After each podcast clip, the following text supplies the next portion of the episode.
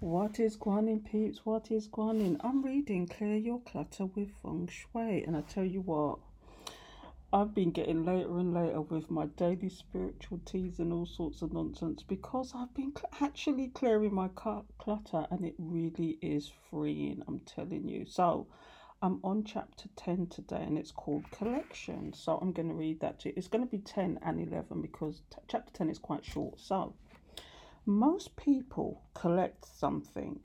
The less imaginative go for thimbles, teaspoons, matchboxes, telephone cards, beer mats, or stamps, while the more eccentric gather decreased pop star memorabilia. I can never pronounce that word. Memorabilia, antique exhaust pipes, sewing machine attachments, cats, whispers, cat's whiskers, and the like. Yes, I've actually met people who do collect such things. Another favourite is animal ornaments, which have global popularity. Most sought after are cats, dogs, frogs, and ducks, with local variations such as kangas or koalas. Down under, elephants, tigers, and dragons for the more orientally inclined, and so on. Having a few cute kittens on the mantelpiece is one thing, but these collections can get out of control. Some of the so soon there are cat ornaments in every room, cat pictures on every wall, cats on your tea towels, your t shirts, your cushions, your coffee cup. I was talking about this subject once at, at one of my seminars in Southern Ireland. After a while, a woman sitting in the front row could no longer contain herself and burst out with the public confession that she had over 2,000 frog ornaments in her home. Even my front door is made of the huge carved frog. She explained with such pathos that she reduced the audience to hysterical laughter. Why people collect things? So, why do we do this? It if traced back, some people find that their attraction to what they have chosen to collect began during childhood. For others, it was a gift they received which well meaning friends and relatives then added to. Whatever the case, when we feel moved to collect a particular type of thing, or even when we accidentally end up with such a collection, what we are in fact doing is responding to an intuitive need to gather a particular type of essence which we need for our own personal growth. It's a specific frequency which we need to bring into ourselves at this time and is, it is entirely valid.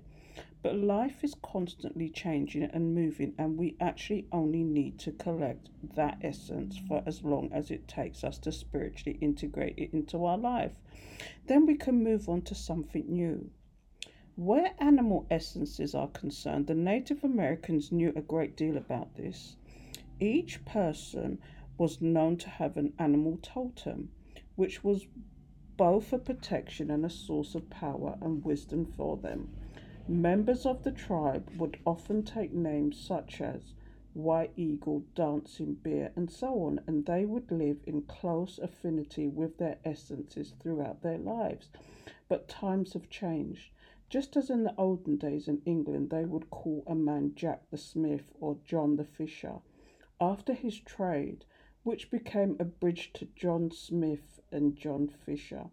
The speed at which we lived has now increased so much that the modern equivalent would be something like Richard the computer programmer turned taxi driver turned organic farmer turned author.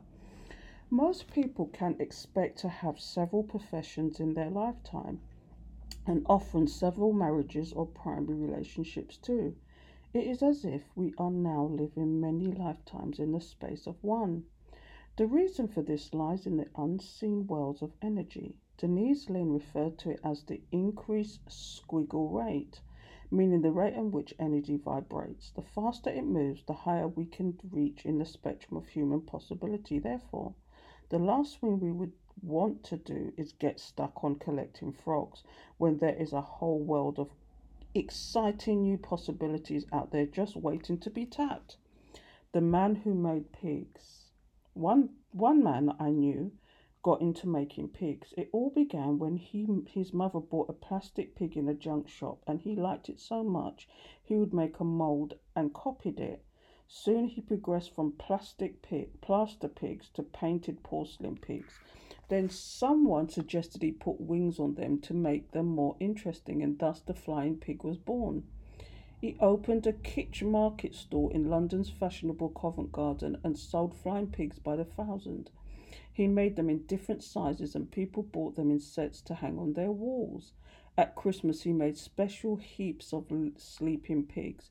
Looking back, he says he had always felt for the start from the start that there was a purpose, some reason why he felt impelled to make them. But it took 16 years for him to discover what that was and for the, his passion for pigs to be all played out. He found out that his mother's father and both his mother's grandfathers had all been pork butchers. This reminds me of the book I read, Past Lives, and why people are compared to do, compelled to do things that they do. But anyway, he estimates that his final total of over 32,000 pigs made roughly equal the number of pigs his ancestors made may have slaughtered in their lifetimes. The karmic debt rebalance, he closed his store and moved on to a new life as a Shiatsu massage practitioner. That's such a difference, isn't it? So, the duck woman. In the house of a woman I did a feng shui consultation for, I counted over a hundred ducks as she showed me around. What's with the ducks? I asked her, only to be met with a blank stare. What ducks? she asked. We would round we went round again and when I pointed them all out to her she was astonished. They were in her wallpaper, embroidered on her cushions, or, or ornamenting her bathroom, on the front of her nightgown, on her tableware. It was total duckdom, but she was completely unaware there were so many. What was even more revealing was that every duck was a solitary one, and the big issue in her life was that she had never married. To cut a long story short, she took my advice, dumped all the ducks, and found her man. So don't be a Hector the collector. The, art of understanding collections is to find out why you are doing it, learn from it, and then move on. Don't limit yourself. Make peace for something new to come into your life. Don't be a Hector the collector all your life without even ever realizing why. If it's ornaments of the animal kind you'll find yourself collecting, a good way to discover why you are so attracted to your chosen bestie, beastie is to look it up in an animal tarot pack, such as the medicine cards, widely available in a New Age bookshop. This will give you insight into the qualities you are unconsciously wanting to draw to yourself. It may take a while for you to integrate this information to the point where you generally feel ready to let go of your collection and move on. And even then, dumping all your ducks may even too maybe seem too much to handle in one go. It is very important that you allow this process to happen naturally rather than forcing it. So just gradually trim your flock or herd, etc., as you feel able. Wow. So I'm going to carry on and go on to chapter 11.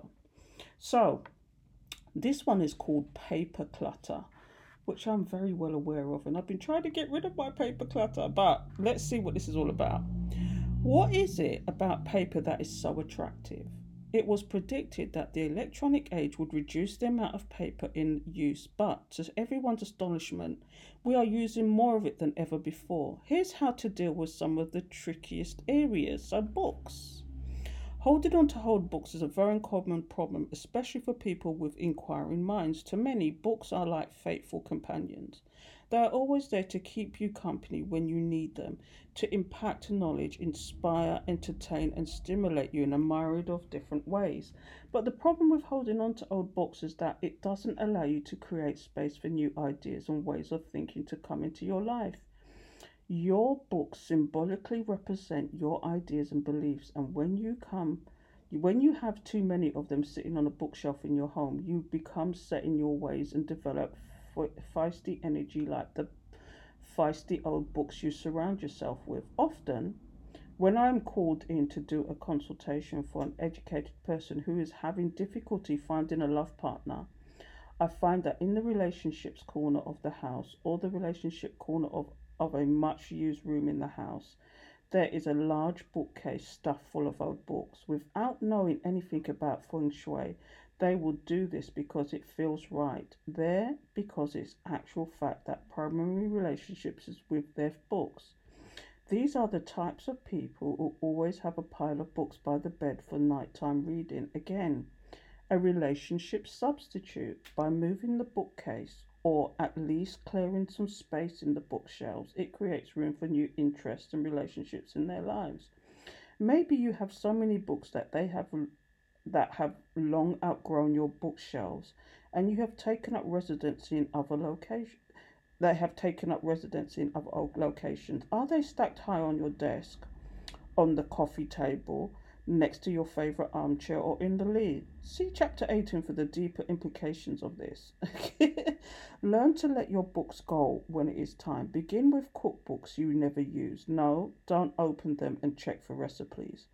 Move on to textbooks and reference books you haven't touched in years. Children books you or your your you've outgrown. Novels you weren't interested enough to begin or finish. Books that f- with theories you don't agree with. Progress to volumes that are in such inaccessible places you haven't touched them in decades or are so old they have disintegrated. Do you know what? I started doing that. I've took some books off my shelf and put them in a box to see if I was actually going to go for them. And you know, it's just now I've realised I've not even looked at them once, so I can get rid of them. Anyway, that's a good idea.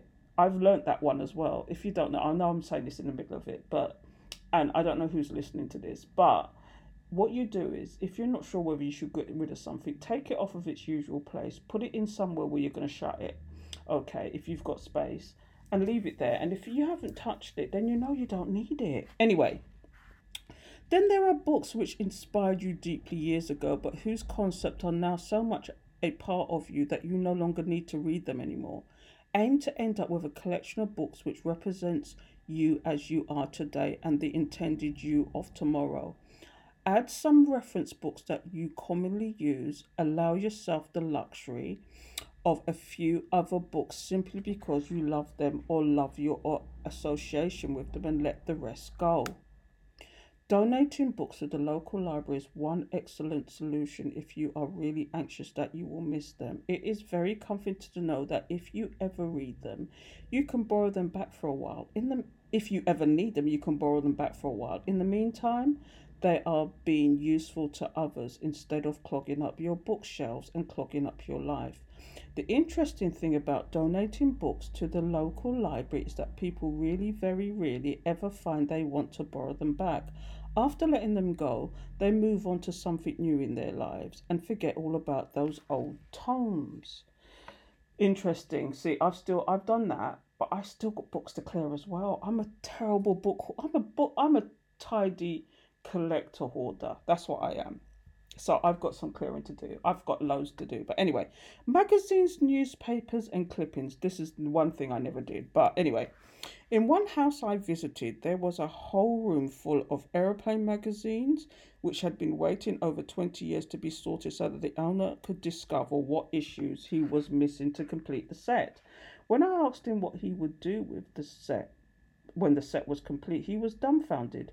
He had to think of it for a long time to remember why he wanted them. Collecting had become the goal, rather than using them for any purpose. When he gave himself permission to stop collecting and just let them go, he wrote to tell me what a huge relief it had been to take them to the local recycling bin and how wonderful it was to have an extra room in his house so that he could now invite guests to visit. Another client's study had vanished under a sea of newspapers and magazines she was keeping until she had the time to sort through them for the for the articles. There was also three enormous piles of clippings next to her bed, what which was waiting for further sorting and filing, which I suggested she could dump the lot and give herself a fresh start. Panic came into her eyes as if there would have had been life threatening consequences. When we took a minute to look at this objectively together, it could came down to her being genuinely afraid that she would inadvertently throw away some article that would prove to be vital to her existence.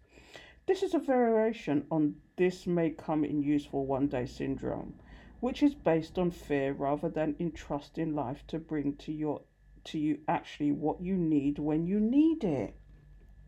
It is wonderful to want to keep on learning all the days of your life, but we are bombarded today by so much information that we need to be selective. If you want to keep clippings, create a filing system for them and keep it up, into, up to date. Have periodic sort outs and get rid of information which is no longer valid.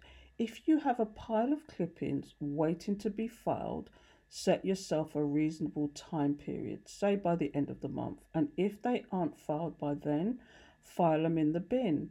When you have finished with your magazines, don't hog them. Read them and pass them on to hospitals, dentists, health, house, nursing homes, schools, and other public places where they can be used. Give them to relatives, friends, or colleagues who will enjoy them, or just recycle them. I encouraged this client to sit down and make a list of the many things she wanted to do in her life that she wasn't allowing herself to do because of unfinished jobs such as this. This gave her a completely new perspective with which to review all the tasks she had set herself, and it became an easy decision for her to keep just one recent pile of magazines and send the rest on their way. The next time I saw her, the change was remarkable. The greyish gloom which hung around her had disappeared. Even the bags under her eyes had all just but vanished, and everything around her had become so animated and alive. It seemed she had not stopped with newspaper clippings, but had clutter cleared her entire study and then her entire house. It had totally revitalized her life. So, sentimental stuff. Now, this is where I get stuck as well because I've saved every single card anybody's ever gave me, at least in the last 10 years. And I don't know how to let them go. But anyway, because I flip back to them, my mum, Mother's Day's cards, the cards from my mum's for my birthday, all sorts of nonsense. Anyway, sentimental stuff. Some of the nicest, nicest letters I received are from dear, sweet, sentimental souls who collect this type of clutter. Here's one of my favourites. I live in South Africa and have just finished reading your wonderful book on creating sacred space. I wish I could find a way of thanking you for the space you have given me to find a way to use the energies in my home to maximize my joy. Everything you write touched a chord inside me, making me aware of the latent thoughts I have about so many things. I have recently thrown away so much junk I have collected over the past 30 years old love letters old photos, other bits and pieces I didn't know what I was holding on for. As a consequence, I feel so much better, lighter in the world. You have found some real wisdom and bless you for passing it on. This category of clutter includes wedding memorabilia, Christmas and birthday cards from years gone by, holiday postcards from friends, personal diaries from the year dot, your children's crayon masterpieces from 20 years ago, and so on. The older you get, the more you have. You really look through any of it, but you just like to know it's there. My advice? Keep the best and fling the rest. Keep the ones you really love, which have wonderful, fond associations. Let go of any which you are keeping out of any sense of guilt or obligation, have any ambivalent feelings about, or just have too many of. One woman I met had drawers and drawers full of Christmas and birthday cards that had been sent to her which she assured me had sent sentimental. This is exactly me. This is this is me reading here now. One woman I met had drawers and drawers full of Christmas and birthday cards that had been sent to her, which she assured me had such sentimental value she could never part with them. But when we sat down and looked through them together, she became sadder and sadder, grieving for the happiness of the times gone by. Making a decision to clear them out and start to build her social life afresh marked the beginning of her transformation from this lonely individual she had become to the socially outgoing person she longed to be. If you have huge quantities of sentimental archives, the first part, the first pass is unlikely to be enough. You will probably need to refine the process even further by going through them again at a later date. It will be a constant ongoing process which may seem hard at first but gets easier every time you do it. So, photos. Yes, photos is me again. Because I'm a I do photography. do you have drawers of albums stuffed full of photos? Enjoy your photos while they are current. Make colourful mo- montages, but then put them on the wall, but then In your wallet, stick them onto your notebooks, make postcards and send them to your friends. Really get the most from these while their energy is fresh and new. Don't keep photos which remind you of tough times in the past. Just keep the ones which make you feel good and let the rest go. Clear the space for something new and better in your life. I had a feeling that I had a thought about because I bought a scanner for my negatives. I've got, I, I've gone back in the days where there's negatives and, and there's some of these pictures, and I don't know why I did that, but I just thought it'd be useful maybe for my Instagram or something. But I'm thinking about it now. Why did I even buy a, a, a negative scanner to scan in photos to get more clutter? But anyway, but it'll be digital clutter now. Anyway, clear your desk. If you work from home or have a desk you use at home, this next section is for you. The first step is to do one simple sum. Calculate the percentage area of naked desk you can actually see. Don't cheat and tidy your desk before you do this. Just let it leave it exactly as it is to get an honest appraisal of the situation. Now, I see hundreds of desks a year in my consultancy work both in businesses and private homes. And one thing most of them have in common is that this is virtually no space on them where a person can work. Usually, there is an area about the size of a piece of paper which has been left free, and everything else is occupied, either with equivalent or with stacks of paper waiting for attention. Clear your desk. There's a wonderful book by De- Declan Treacy with just that title, and in it he describes the desks and businesses practices of some of the top entrepreneurial businesses people in the world who all keep paperwork to a minimum. A clear desk means a clear mind, and a clear mind has vision and perspective. If you are bogged down in paperwork, that's exactly where you'll stay. Working with a clear desk increases productivity, creativity, and job satisfaction. An excellent habit to acquire is to always leave your desk clear where, whenever you finish working. It is psychologically far more uplifting to start with a clear desk rather than mounds of paperwork, which makes you feel defeated before you even start. So begin now by removing from your desk absolutely all paperwork which is pending your attention and all objects which are not absolutely vital. See, now if I did that, oh my goodness, I'd probably have an empty desk. But anyway, I am talking here about only leaving real essentials such as a computer, a telephone, a pen, a notebook. Keep other extenuous equipment such as staplers, hole punchers, paper clips, fr- fluffy toys, bags and munchies, and so on on a nearby shelf or in your desk drawer. So, clear your disk. Electronic clutter is just as much a problem as the more tangible variety. Rather than waiting until your hard drive is full to start pruning out programs and documents you no longer longer need, a better way is to do a little every day as you go. Go through your files and delete old ones which are cluttering up your hard disk or copying them to an older system or disk. Reorganize your filing systems within your computer if necessary. So take control of your paperwork. Here are some tips to help you on your way. Get into the habit of ruthlessly binning or recycling as much superfluous, superfluous, I can't pronounce that word, superfluous paperwork as possible as often as you can.